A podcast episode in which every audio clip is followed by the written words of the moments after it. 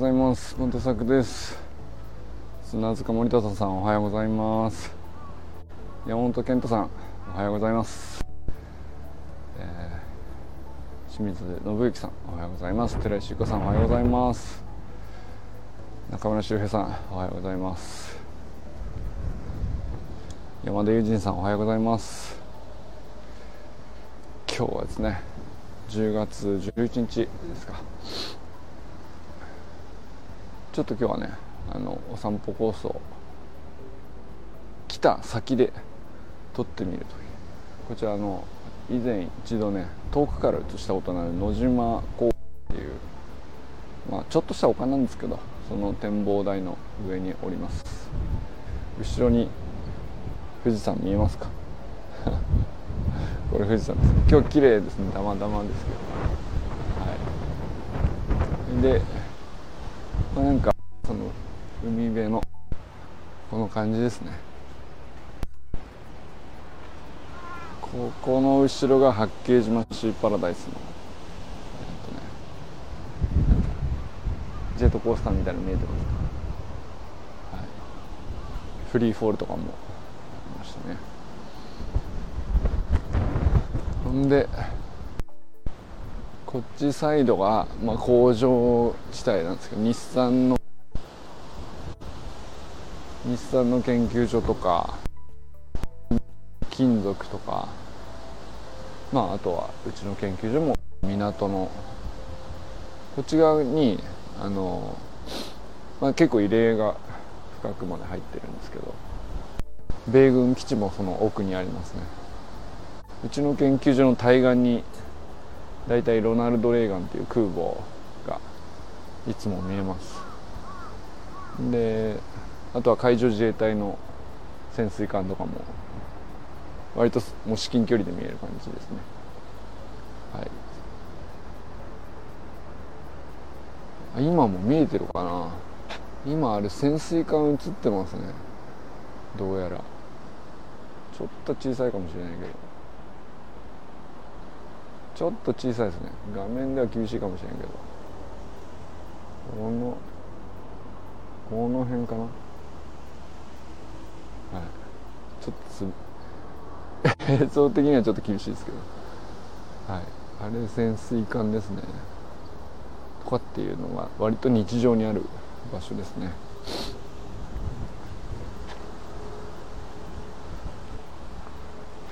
ちょっとぐるっとするとこんな感じで。まあ丘があったり。あのなんだ。割と野菜畑だったり。いちご狩り農園だったり。あの田舎っちゃ田舎なんですけど。東京まで1時間の場所で。割といろんなものが大体揃ってるっていうね。感じですね。はい。まあ今日特にあのこの景色を映してどうとは思わなかったけど割と来てみたらよかったですね。はい。めちゃちゃいいとこですやっぱり。地元の人が生まれ育って僕ぐらいの年齢になってもずっとここにいるっていう割合がすごい高いんですけどここは、まあ、それ分かりますよね。便利で居心地いいのなんていうか全部中間的で、うん。まあ、非常に過ごしやすいんでしょうね。やっぱり地元の人同士でずっとお互い知った仲なんであのお店も行きつけになるしだから安定しますよねお客さんが。あいつのとこ大変だから行ってやろうみたいな。で料理出す方も例えばその変なもん出せないですよね。知った中で。それこそ家族に出す出せる料理みたいな感覚で。やっぱり丁寧に作られる料理が出されるから信頼も上がるっていう。なんかすごくいい循環になってて。地元が結束するってすげえ強いんだなっていうのをね実感しますねここにいると。まあ、僕はそういう中ではよそ者っちゃよそ者なんですけど、まあ、そこに対しても結構寛容ですし受け入れてもらいやすい土地だしね。はい。風強いっすね。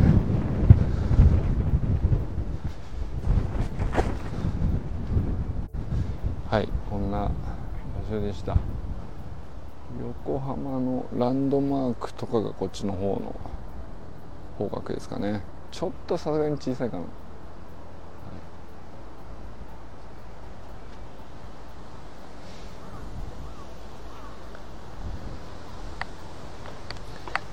昨日はね周平さんと雑談会をしてたんですけど。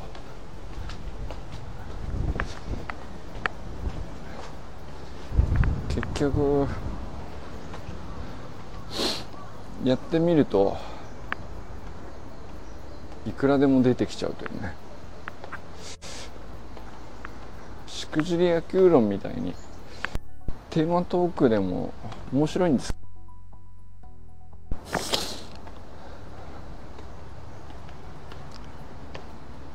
雑談には雑談のこう僕はなんていうか得るもの大きいんですよね雑談。僕にとっては。すげえ好きなんですよ。なんていうか昔そのコロナ前に飲み会というものが頻繁に行われていた時代。僕は飲み会を飲めないので。なんていうか飲み会とは俺にとっては雑談会だったんですね多分。生産性のあるなし関係なくとりあえずそれだけでうん顕在的な生産性はないんだけど信頼が上がったりとかあとはそれこそ飲み会の席で決まったプロジェクトとかたくさんありますね。よく言われますけど。よ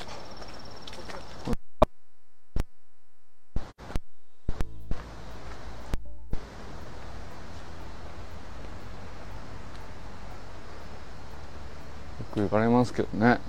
飲み会の席で決まったプロジェクトは。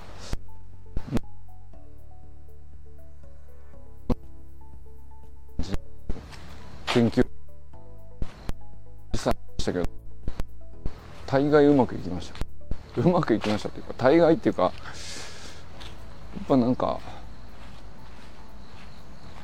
あの本気でやりたいと思ったものしか飲み会では口にしないと思うんですよね。雑談とか。その形式的に何か言わなきゃいけないっていうミーティングでの提案とか。でその本当はやりたいと思ってなかったりするのかもしれないですね、飲み会の席でまでそんな嘘つく必要ないから。ちょっと本当にやりたいと思ったらじゃあやろうぜっていう。まあだから提案してそこまでじゃなければ流すしまあまあっつって。だから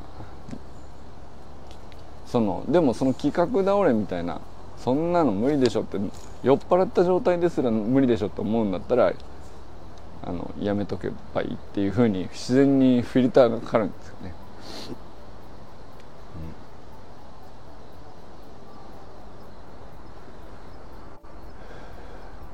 これね日産のテストコースというかあんまり見れないですよその結構壁高く作ってあってあの中見せないようにね多分企業秘密とかあるんでしょうから。普段見れる場所ってそうそうないと思うんですけどね。上からこの このアングルなら一応ちらっとテストコースが映るっていうね、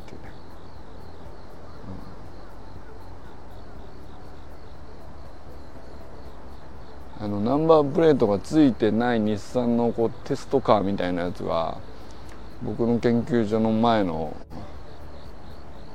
道路とかブイーンって 走ってますよ。結構な速度で。なんかのテストをしてるんでしょうね。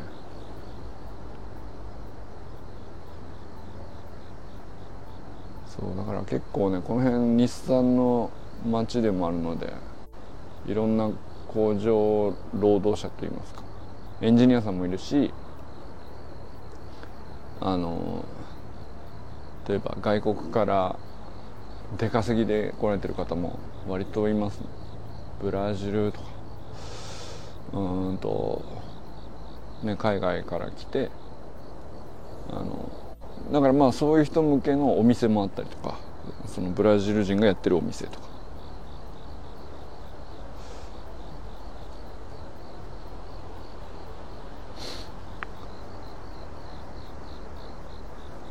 ここ結構いい眺めやな。このコースでこんなにちゃんとはっきり見えると思った。らもっと生い茂ってて見えないもんだと思ってたんですけど。割と見えてますね。はい。そう雑談の話なんですけど。雑談はその生産性があると認識できない場合が多いんだけど結果的には生産性が高いんじゃないかっていう ことです。その直近の目先の目標とか目に見えるものを生み出さないので生産性のない話をしているなはははってなるんですけど。その時間ちゃんと豊かにとっておくのは大事だなと思ったよ。昨日、うん、3時間って結構な時間だけど短く感じちゃうぐらいこう割といろんな話しましたけど。なんていうかな。それも知ってるなっていう話が一つもないわけじゃないですか。それってね意外と難しいんですよね。いつもの普段の仕事仲間と会議してるとかなんでしょう。たとえねボランティアで走り学校のお手伝いしてるのでミーティングとか。それもやっぱりね昨日の夜もそれがあったんですよね。走り学校の定例ミーティングっていうのがあって。一応その僕もなんだろう業務委託の立場なんですよね。なので会議に出てまあ意見を言うほどじゃないです。あの話を聞いておくぐらいな感じではありますけどね。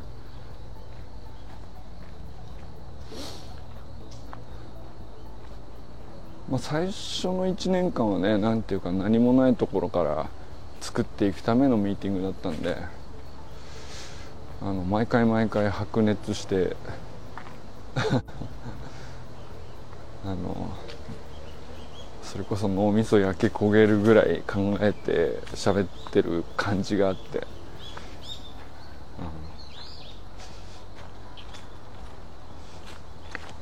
まあそれがもう株式会社になって正規社員さんがついてってなってくるとまあある程度こうフェーズが変わるんで全然悪いわけじゃないんですけどいいことなんですけど安定するから。まあ、僕がその意見したい出る幕っていうのは基本的に少なくなっていくし求められてないんであのまず聞いておくことがその出る意味になっていくみたいな感じですかね。まあ、あの意見聞かれれば思った通りに答えるぐらいな感じですか。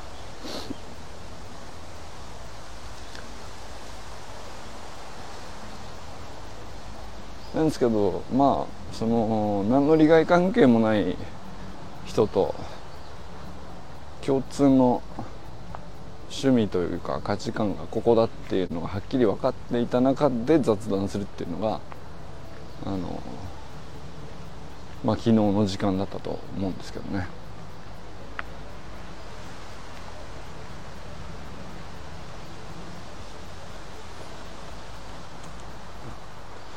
雑談ってこうトークテーマが自由だからあの興味ないことになってきたら興味あることに自由に話変えりゃいいじゃないですか。多分ね。そういうことだね。だからその退屈な時間がなくなるんでしょうね。話うまい下手ではではないかなと。なんか世の中雑談力っていう本とかもありますけど、うん、まあそれが雑談力なのかな。その雑談力はだから上手に話題を変えれるかとかっていうことじゃなくて、まあ、相手との関係性でうまく雑談が進むこともあればまあいかにねその言葉が巧みな人であってもその人との関係性次第ではね別に雑談したくない相手としても雑談力の意味はないですよね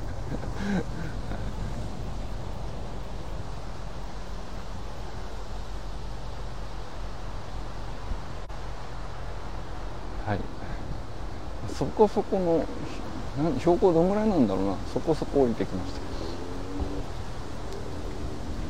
これはちょっと白く飛んじゃってるけど結構富士山綺麗なんだよな。割と大きく見える日ってね珍しいんですよ。どうなんだろうか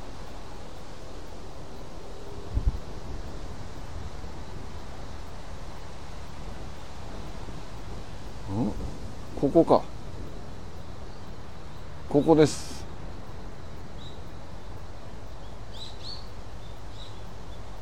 えー、っとここ。ここにいる。のが富士山です。ね ちっちゃいな。おはようございます。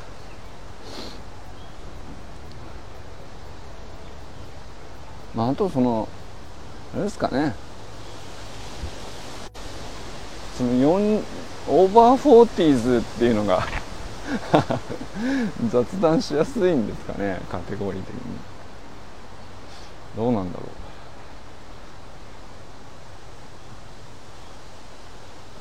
やっぱパパ友と話続いちゃうんだよな僕はな。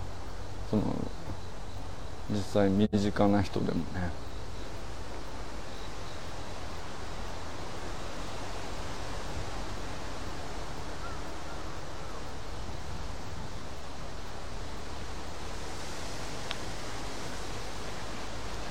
うございます。今日も2人いらっしゃって。ありがとうございます。まあ2 3 0分やるとあのたまにちょっと開いておってなるんですかね。さっきまでね展望台の上にいたんで巻き戻してみてください。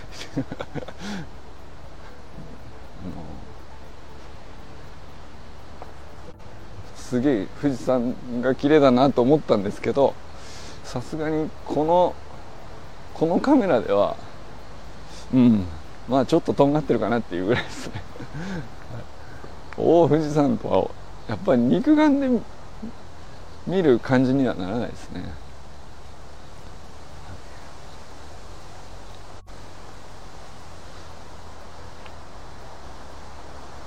そうですね。だからあのまあ、今日の朝礼テーマは雑談なんですけども昨日ね周平さんと3時間雑談しててあのとってもいい時間軸で生きているとは思えないくらい時間の使い方がうんとあ同じ時間軸で生きてるとは思えないぐらいいい時間の使い方がうますぎませんか？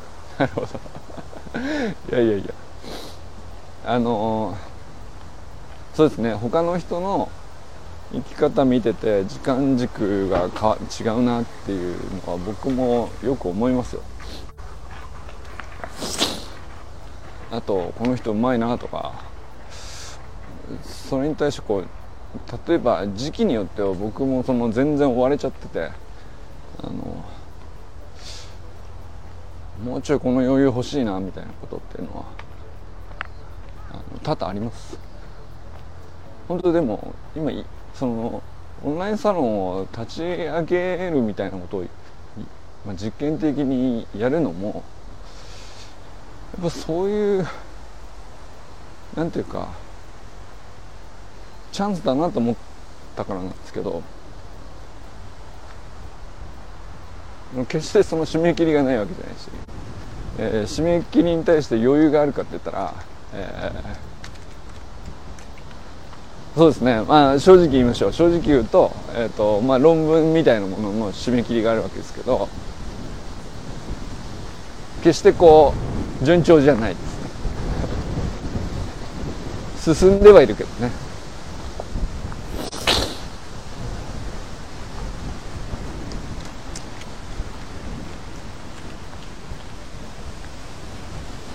風強いな、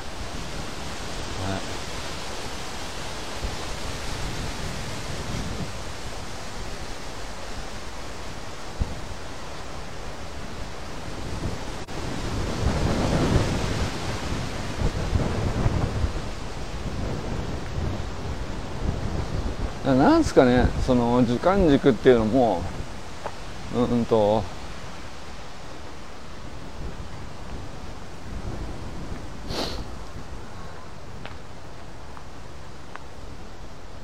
自分のこうコンディションによっては今の同じ状況を見て追われてこう他のことに頭を割く余白が作る気持ちになれないというか実際に目の前に時間がこうパッと空いたとしてもそれをこういうことに使おうみたいなことに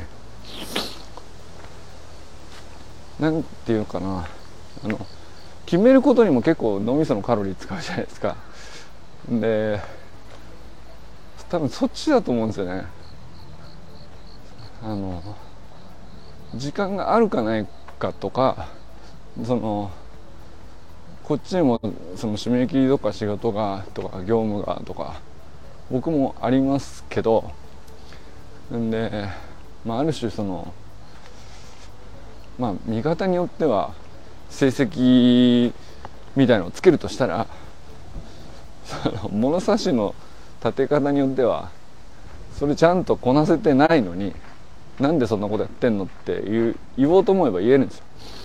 で自分の中にそういうことを言う言う声がこう響いちゃってると、えー、まあちょっと余白ができた時に余白としてじゃあまあ休もうとかじゃあなんかあの人と雑談しようとかあの自分の自由度を持って自分の裁量でこれやったら楽しそうだなっていう方にまっすぐこう動けないというかそれは僕もそういう感覚になる時がありますよ。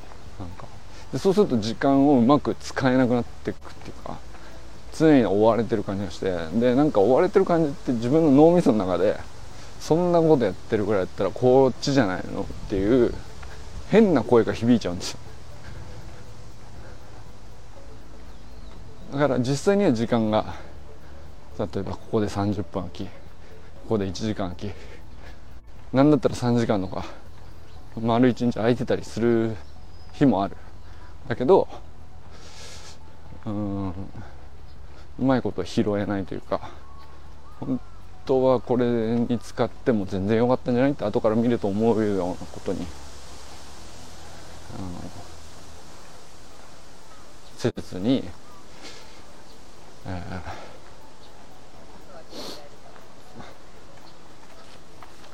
そうあれは結構厄介ですね。僕はめちゃくちゃそれは思います、うん、内なる敵ですよいわゆる。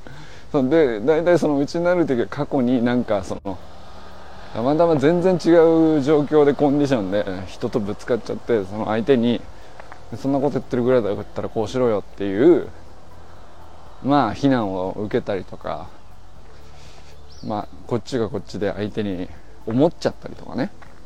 相手の状況をよく知らないままもっとこすればいいのにって自分が思っちゃってる。っていうのがこう跳ね返ってくるんですよね。で自分の頭の中にこう余計なその変な敵が生まれてでじゃあ自分が余裕を作りたいとか目の前にパッと時間が空いたとかこれしても自由に使っていいんじゃないっていう瞬間が生まれても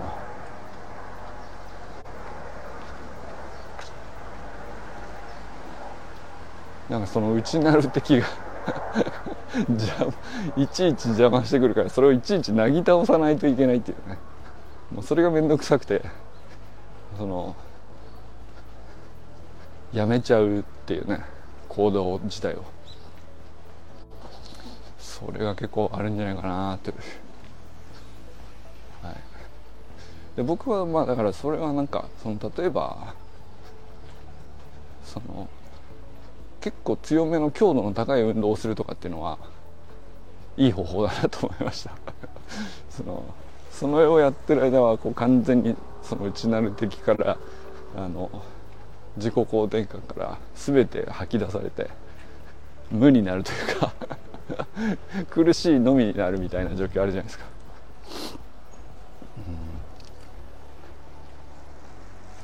何かに追われて何気になんとなくできちゃってる時の方が楽しくて夜もある、うん、あの人のちゃんとって意外といい加減だと思う。なるほど。そうっすね。うん。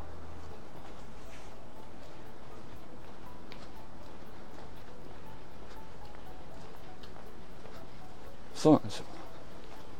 まあだから研究所内での評価とか分かんないじゃないですか。あの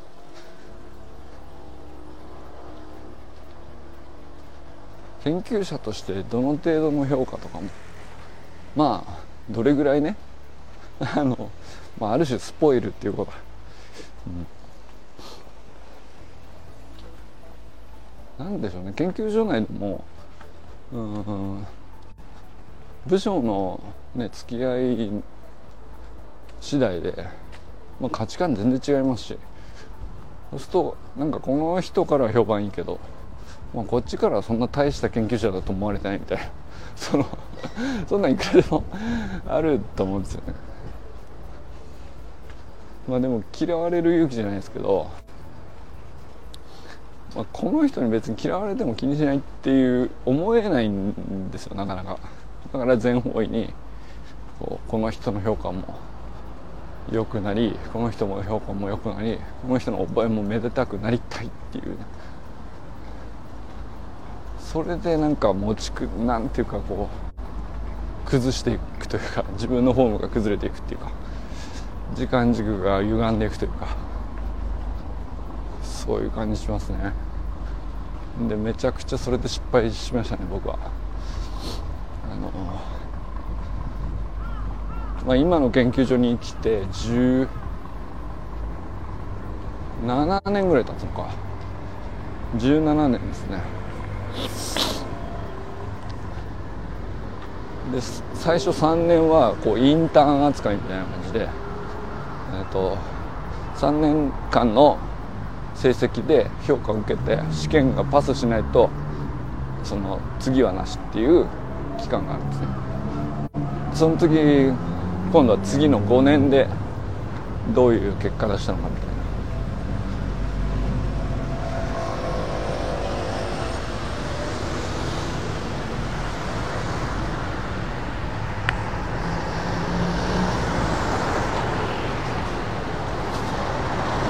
ありましたけどね。だからそういう時はもう数字に追われてるんです。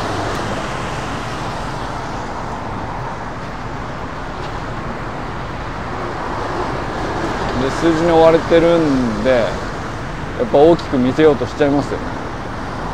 でフォームが崩れて。あの本来の良さを発揮したパフォーマンスにならないといい研究ができないです。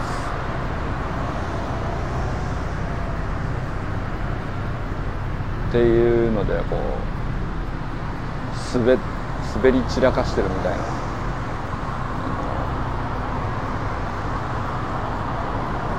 結構負荷かけて頑張ったつもりなのに報われない。みたいな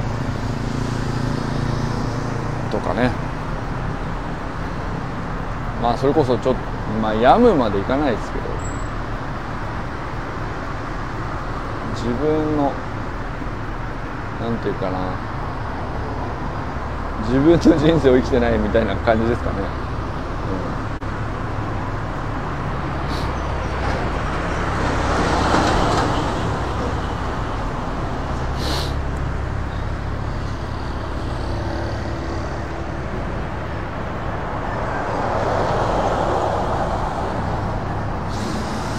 結構。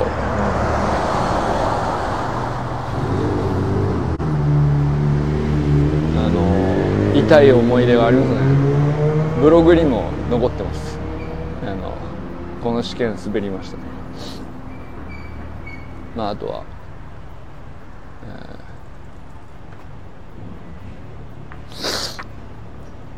ー、なんていうか普通にやってれば通ったようなところでうんと力んで大きく見せようとして滑ってみたいな。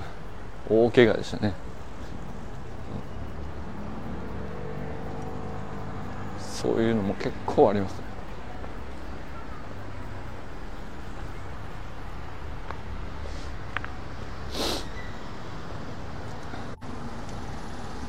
まあでもなんですかね。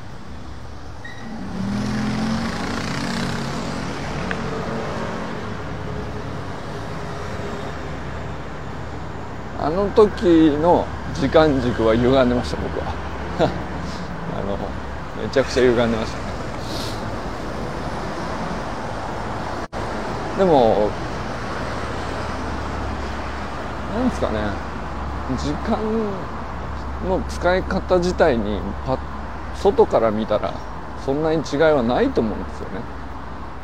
なんだけど見た目に違いはないんだけどまあその本人が自在性を感じてるかどうかっていうのは大きく違うんでしょう。まあ、例えばパッと見すごく忙しく分刻みで動いて多忙な日々を送っている人も本人が自在性を感じていたら暇ですって答えると思うんですよ。おはようございます。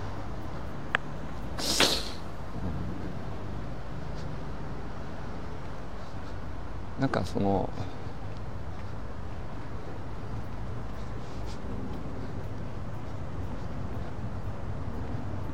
自在性って何ですかね。分かんないですけど。まあこれもねその怪我する体に負担のかかるフォームで行っているからまあ一度怪我してイップスになり全然動けなくなってパフォーマンスも発揮できなくなってっていうのを通り越して今度はまあこう軽く動いて3割ぐらいのパフォーマンスしか出せないんだろうなっていう動きから始めてでも痛くないポジションを探してで徐々にこう再挑戦していくとあのあなんか力抜いた方がいい結果出るなみたいな。ところに行く行くとまあ理想ですよね。なんかそのずっと自分が積み上げてきた価値観とか能力とかこうすべきっていうものに固執してたんでしょうね。そうするとあのそれは怪我するよって周りから言われても直せないしこだわってむしろ余計に力入っちゃうから負担がでかくなってどんどん視野も狭くなるし 散々なことは時期としては結構ありましたね。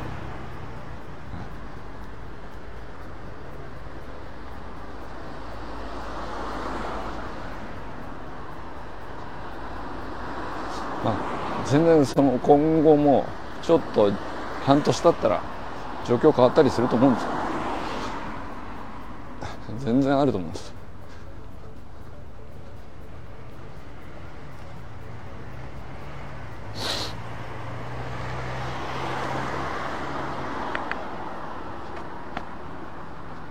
はいじゃあこの辺でバッテリーが切れそうなんで 今日も良い一日をお過ごしください。じゃあね。